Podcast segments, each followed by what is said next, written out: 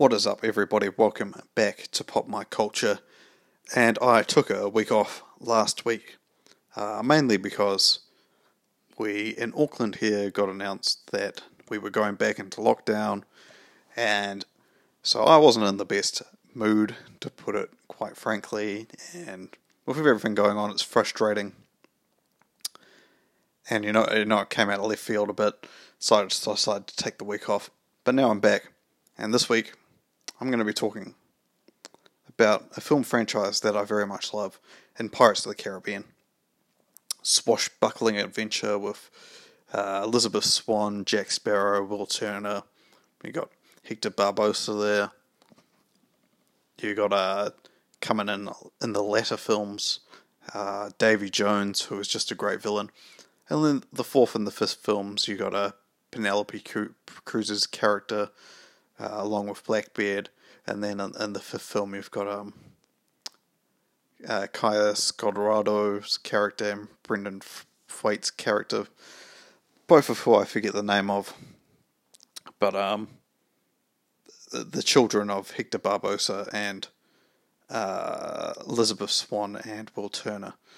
So obviously the trilogy of films, the first three films, Curse of the Black Pearl, Dead Man's Chest, and At World's End are probably uh, the three films in the Pirates of the Caribbean franchise are the ones that are most ingrained in what I love about the franchise, particularly the second and third film, which just gets really out there. And, and you know, in the third films in World End, uh, you have Captain Jack Sparrow, who's in like, uh, I don't know, the, the, the afterlife, the underworld, whatever you'd kind of call that thing. But you've you've got this really weird setting of these multiple Jack Sparrows, and they're all like decomposing, and one's pretending to be a chicken, and then there's just multiples of them. It's really, really weird Im- imagery. And then on top of that, if that wasn't enough, uh, this uh, sh- pirate ship is trapped in like these desert dunes and not moving anywhere, no ocean anywhere near it. But all of a sudden, you get these little crabs come up and they're all moving along the bottom of the boat. And it's just something that's wild. It's something that you'd expect. This kind of imagery and like more more of something that's animated uh, rather than live action. And, and live action, it somehow works. Uh, obviously, the beginning of World's End is, is fairly long, and with that kind of stuff, it does drag a bit but but it still works to to what the uh, what the story is and what that world is, which is very very interesting because like I don't think many other live action properties would have that kind of work, working. And even before that, in Dead Man's Chest, when we're introduced to Davy Jones and his crew, they're all kind of like mutated fish men and super weird and out there. So um, yeah, the imagery of Pirates of the Caribbean is one of the coolest things about it. The world building, everything on top of that. The score is phenomenal. The acting's very well done. Just very likable characters, and obviously, uh, you know, Elizabeth Swann in the later films does get a, to do a lot of the action. Even even in uh, uh, Curse of the Black Pearl, she gets to do a little bit, but definitely in the second and third films, she gets to do a lot of the action, the same that uh, Will Turner and Jack Sparrow are doing. Um, so, so, I think it, it, was very, for the time, obviously, uh, very forward thinking. We now have a lot of uh, female centric kind of fantasy and, and sci fi things going on with Marvel. There's quite a few female characters. Uh, obviously, there's been like uh, uh, the MCU, Star Wars, uh, DC have all kind of introduced female leads in recent years. So it, it was kind of setting the tone for that.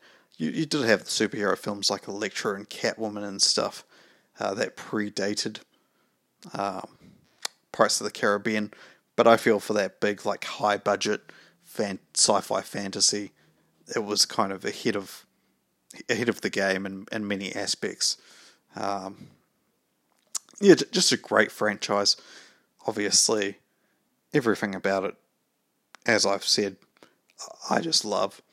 They're not perfect films, but I don't think they try to be perfect films, and they're they're kind of just fun romps, like what you'd get with the original Star Wars trilogy, Indiana Jones, um, that kind of pulpy action adventure uh, kind of film. Very thrilling, uh, and obviously that they are still, you know, Disney.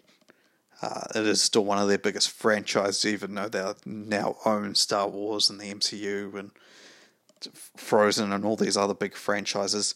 They are still looking to continue Pirates of the Caribbean on.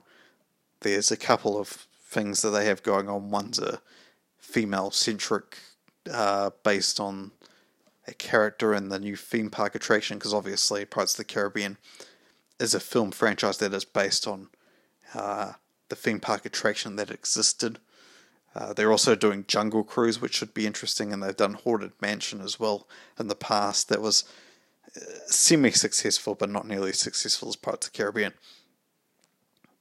But anyway, back to what I was saying. They have one that's going to be set on Red, who is a new character who was introduced in uh, the Pirates of the Caribbean theme park ride. Then they have another one that that's more kind of, I think, with Margot Robbie or something. That's going to be more of a spin-off continuation. It, it seems like they could both be continuations, but they're obviously trying to work out which one of those I imagine would be the best. But who knows? Maybe they could do both of them even. Um, Pirates of the Caribbean is obviously, you know, a very, very vast, open uh, world that they could live in. You you have Captain Jack Sparrow within probably 10, to, no, it must be closer to 20 years because of 20, 25 years, let's say, because of obviously uh, Will and Elizabeth's child. But um, this is this is a very small time period for like pirates across that whole region and what they can do. So there's definitely a lot they could do. I would absolutely love if they did a Pirates of the Caribbean big budget TV show similar to what they're doing with The Mandalorian on Disney Plus. I think that would be really, really awesome. And you could make it even an anthology series if you didn't want to follow like one character or one crew around. You could look at different parts and, and different time periods, different places. I think that would be really cool. But I don't know if uh, Disney would want to put the budget towards that in the same way they are doing with uh, the MCU and Star Wars, where they're spending, you know, uh, a couple of hundred or a hundred plus million on a TV series. I think both the MCU and Mandalorian are at about 150 to 200 million. So that that is a lot to spend in a Pirates of the Caribbean. May, maybe they're thinking diminishing returns, not worth spending that amount on a much on a streaming show. But I think it would be very cool to do that. Uh, but yeah, I, I'm very interested to see what the future of the Pirates of the Caribbean franchise is, particularly in that last film. They kind of introduced that uh, Davy Jones could be coming back, which was a very, very interesting little end credits kind of tease there. And I would love that to happen, obviously. But it seems like with what they're doing with these two, I guess, spin offs is what you would call them, they seem to be moving away from that. They seem to be moving away from the character of Jack Sparrow a bit, which is not necessarily a bad thing because as much as I love him as a character and I love Johnny Depp's portrayal of him, you know, after five films, maybe he is getting a bit long in the tooth. Um, but anyway, that is my thoughts on the Pirates of Caribbean franchise, past, somewhat present, and future. And uh, if they ever do come out with another movie or TV show spin off or whatever, I will definitely uh, talk about that at some point. Anyway, guys, I will be back next week to talk about something different. Might talk about a video game franchise of, of some description because I haven't done that in a little bit. Thank you so much for listening, and I will be back next week. Cheers. Bye.